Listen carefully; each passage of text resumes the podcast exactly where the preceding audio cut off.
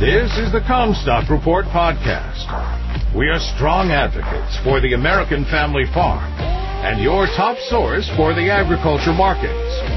And now, here's your host, David Kruse. This is David Kruse with the Commstock Report.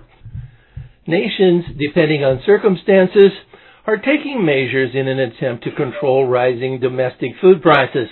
Russia, being a wheat exporter, is planning to tax wheat exports, trying to limit them as domestic flour prices have caused inflation.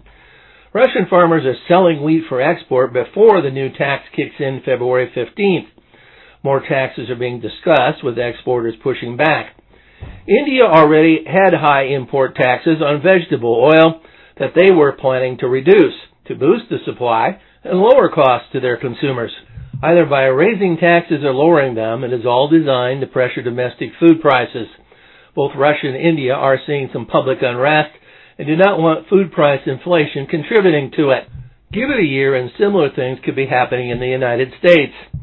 Over the past few months, canola prices hit 13 year highs and palm oil prices hit 11 year highs. As weather, COVID-19 and tight stocks all contributed to sharp rallies, followed by a sell-off. Soybean oil has rallied with soybeans, but not with the enthusiasm of other veg oils. U.S. oil is cheap by comparison to them. RJO has a log chart for soy oil showing highs above 77 cents a pound, and the current rally in soy oil is well short of that, last week's high being above 45. There is nothing that is going to turn up the supply of any of these vegetable oils until at least another crop year.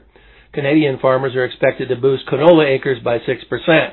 It would appear to me that soy oil has room to take soybeans higher when the demand cycles around to that oil. Chinese demand for soy oil should be part of that cycle.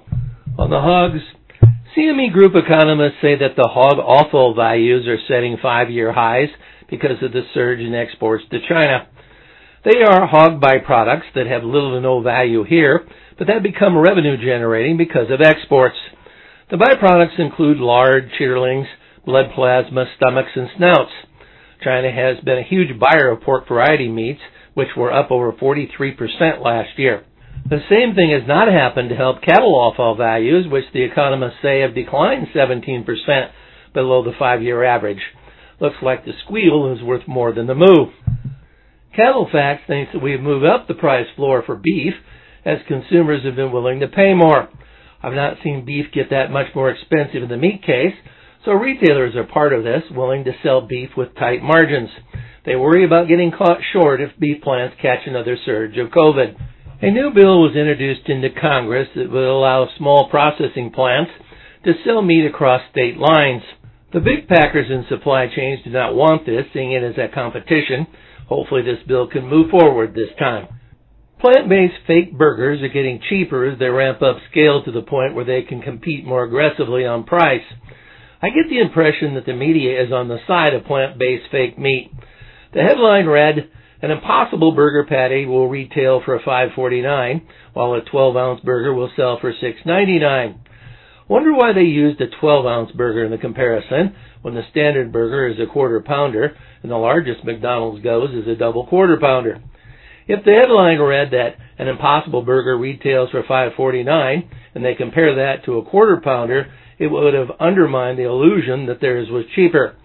Fareway, by the way, has 10 pound tubes of hamburger for $1.99 a pound this week. Tom Vilsack was unanimously approved by the Senate Committee for Biden's Secretary of Agriculture.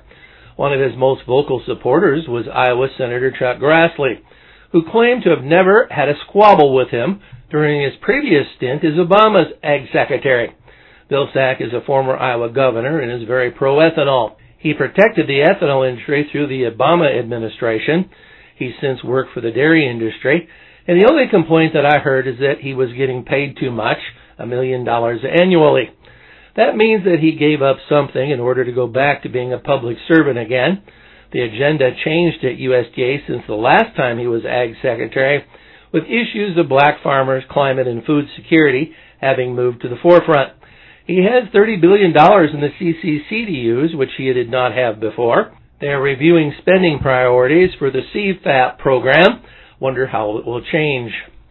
You've been listening to the Commstock Report.